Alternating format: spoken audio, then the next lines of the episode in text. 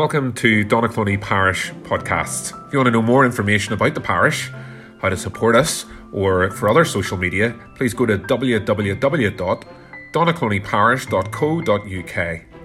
Thank you. Lord, we thank you because you love us and you have given us your word to guide us so that we may have a perfect relationship with you and with all our neighbors. As we look into your word this morning, pray that you will grant us understanding from above. For we ask this in Christ's name. Amen. Amen. Well, when I say thou shalt not steal, the first thing that comes to our mind is, well, I'm glad all these commandments that we have been treating or we've been looking at in the last few weeks, they probably are difficult to fulfill. But in this commandment, I think I'm doing well. I'm not a thief. You see, the first part of our study of the Ten Commandments explains our duty to God. And the second part actually explains our duty to our neighbors. This morning we come to an instruction which seems simple, like I said. It seems straightforward. The eighth commandment is related to how we treat other people, people around us.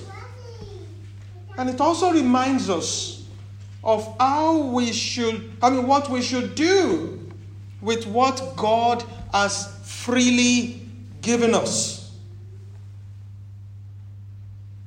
It is generally believed that if you love your neighbor, you will not steal from them. And I'm sure that there are so many people like myself today who claim that they have never stolen from others. Some would say, I have not defrauded anyone, I have never broke a bank. I'm sure if there is anyone here who has broken a bank, will quite kindly say, just go. but obviously, we'll say, no, we've not done these bad things. We know bad people who do it, but it's not in the church. It's not you and myself. But hopefully, this morning, we will all understand that stealing extends beyond our understanding of pilfering other people's belonging. Stealing includes being dishonest, which many people are guilty of in our world today. What then does it mean to steal? Why is this commandment included in God's instruction to his people? To help us, to help us in our study this morning, let us consider my first sermon point, which is a question we might be asking What is stealing? What is stealing? The line of stealing is about taking advantage of other people. This includes using others. It is about being a taker much more than you are a giver. There is someone, I mean, a scholar is called Luther. It defines stealing as acquiring any property by unjust means acquiring any property by unjust means. But I believe stealing is not only defined in terms of unjust acquisition. Stealing can also be defined as trying to get as much as possible while at the same time giving as little as possible. When you try to get as much as possible and you are giving as little as possible, that can also be stealing. But in what way can that be stealing? It's because most times before we steal, we forget that we don't own anything. Everything that we have is a free gift from God. So before stealing comes forgetfulness. If we understand that stealing is about giving as little as possible, I mean, taking as much as possible rather than giving to other people, we will know that there is a lot of stealing that goes on in marriages. Have you observed that some people like to give as little as possible and they like to take as much as possible? That happens at home. There's a lot of stealing going on in marriages, a lot of stealing that goes on in families, in the workplace, in churches, and in our community today. Sadly, stealing is not limited to our human relationship. It's not limited to how much we take from people and how less we give to people, how much we take from the family and relationship, and how less we give to relationship. is far beyond that. It's not limited to that. But can you imagine that we also rob God? We regularly rob God. And in what way? We rob God of time and talent that we invest in lesser things. We rob him of praise that is due his name and the worship he deserves. We rob God of possessions. We rob him of money and property. When we don't give much to God, we're robbing him. In the first place, He owns everything. He owns our time, He owns our life, and He has called us to worship Him with all the things He has freely given us, but we are holding on to them. And that is what it means to steal. But if we understand what stealing is, the next point is why do we steal? Why do we why are we doing that?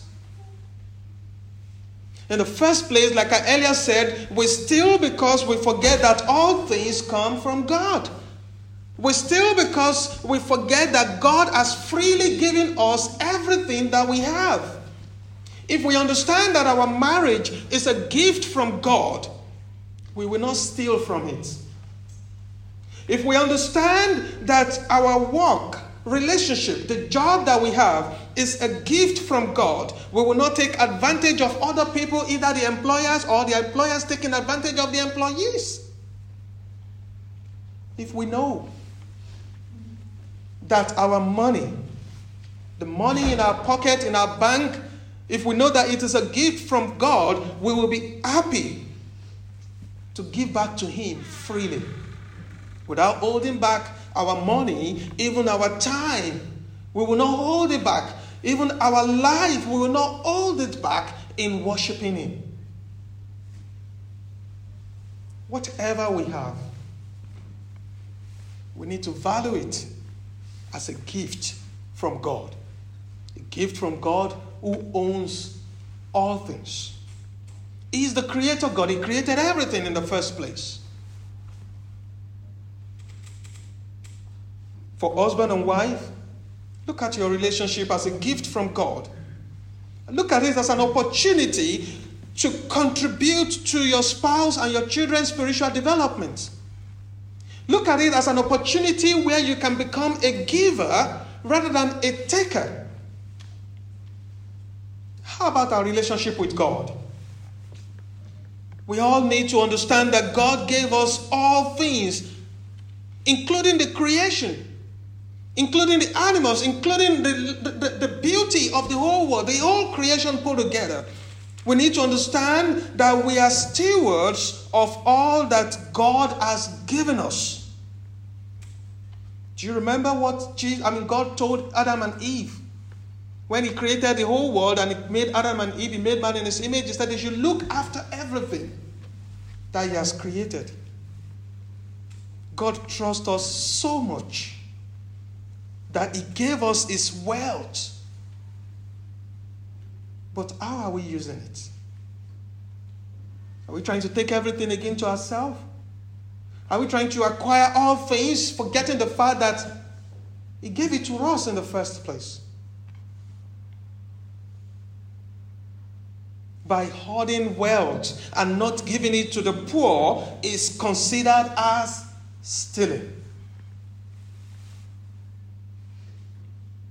We need to see ourselves as a giver and not a taker It is only at that point that we will understand that commandment you shall not steal.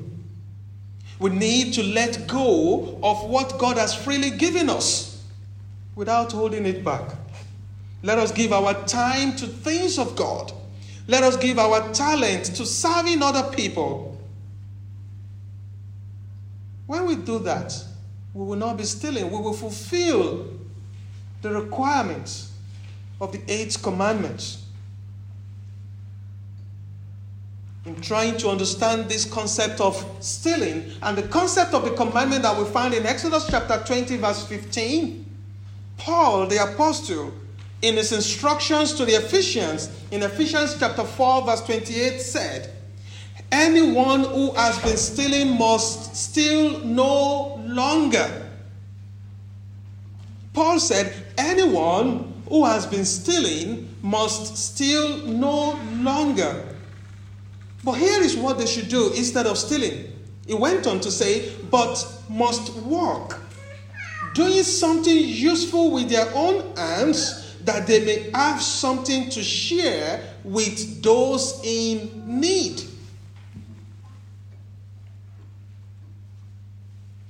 Paul said they must work.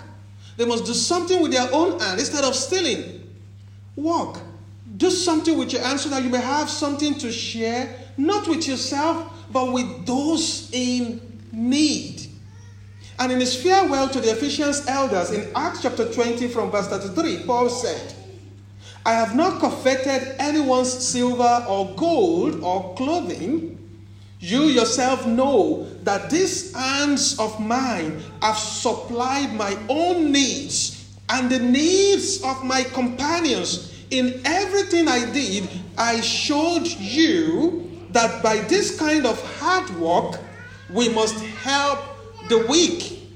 Remembering the words of the Lord Jesus Himself, which Jesus himself said, it is more blessed to give than to receive. Do you see what I mean? Jesus said it is more blessed to give than to receive. And why is Paul working? Paul is working so hard so that he may be a giver rather than being a taker. So, to fulfill this commandment, Paul says we need to do two things. The first we need to work hard. The second, we must learn to give. Need to work hard and we must learn to give. So, God wants you and I this morning to work hard in whatever things He has given to us and to cultivate the attitude of giving back to other people, to cultivate the attitude of being generous to people around us, sharing with those who are in need. So you can see that the eighth commandment, you shall not steal, is all about our giving. It's all about our generosity. It's all about being a giver rather than being a taker. It's all about thinking of how we can contribute to a particular occasion. So if you're in the church, how you can give much of your time to the service of God, how you can support the ministry in your parish in which we are privileged to be part of. Look at what you receive and how much you give. If you receive much from God and you give little, it is stealing. Let us learn to share the good gifts of God which He has freely given us. Let us work hard and support the weak and the needy among us, just as Paul did. I know that this commandment, I know that the sermon of today is like an x-ray into our life. It shows us what we are much of inside than outside. And that is what the Word of God is meant to do. You see, people in our world today are too often of what to make than what to give. But for us today, our understanding of this commandment and fulfilling this demand as Christians should make us to be less greedy. It should make us to be more generous. And it should make us to be more kind. Our understanding of you shall not steal should make us to be less greedy. It should make us to be more generous. And it should make us to be more kind. I'll tell you a story, and it's a real life story. A rich man in my country died recently, and uh, he has a lot of money. Actually, this man is also, I mean, was also a governor of a state, a state which I belong in Nigeria. But when the man died, he was buried in one of his home in, at a flamboyant burial site where there is an air conditioner. You probably find it on the screen. There is air conditioner where it was buried. There was marble grave and exotic furniture. While thousands of people, thousands of children are sleeping in hunger in the state that he was leading. Are you a giver or a taker? Are you less greedy, more generous, and more kind? After the sermon today, after the understanding of what stealing is, the different ways by which we steal, and the question of why we do, uh, why we steal, the next thing for us to do is to picture the fact that at the center of the gospel, there are two people. One is a giver, the other one is a taker. In John chapter 10, verse 10, Jesus said, The thief comes only to steal and kill and destroy. I have come that they may have life and have it to the full. So, in the New Testament perspective, Jesus made it clear to us that Satan is the greatest taker of what does not belong to him. He is always trying to get as much as possible rather than giving as much as possible. And if you follow Satan's way, if you do his work, you will find that Satan pays terrible wages. Church, the wages of sin is what? Death. But how about Jesus Christ? Jesus is a cheerful giver. He is a great giver. He gave all that he has. He gave to us because he knows that we are in desperate need of God's salvation. In our poor estate, he gave his life so that in him we may have life and have it in full. So, this morning, when we talk about this commandment, let us always remember Jesus Christ, who loves us and gave us his life.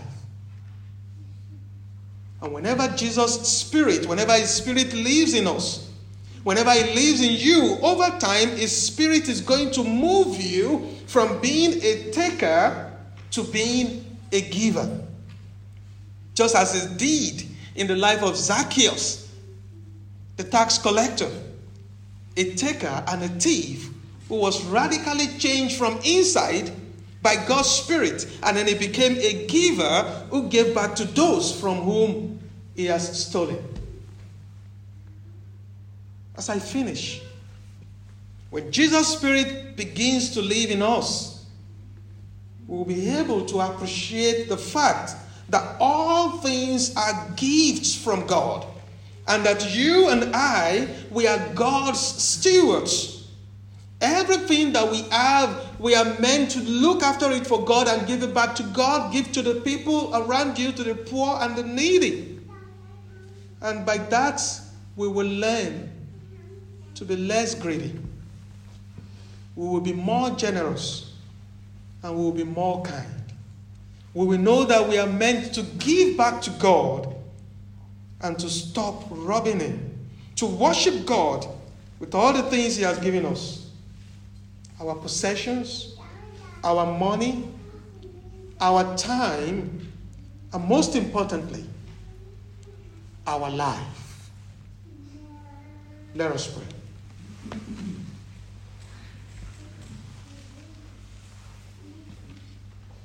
Thank you, Lord Jesus, for that great word which you have given unto us. to say we should not steal. And we thank you because you have made us to understand that when we take things and try to take everything that you have given unto us freely rather than giving it, we are invariably stealing. Help us, O Lord, to give you our life, to give you our time, to give you our possession and our money because you first gave it to us.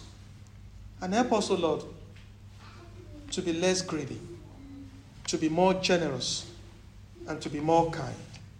For in Christ's name we pray. Amen. We're going to listen to a musical reflection, but before we do that, let's bring our service to a close. If you turn to the back of your service sheet, I'd like you to reply, I mean, to respond in the words that are in bold. The Lord be with you and also with you. Let us bless the Lord. Thanks be to God.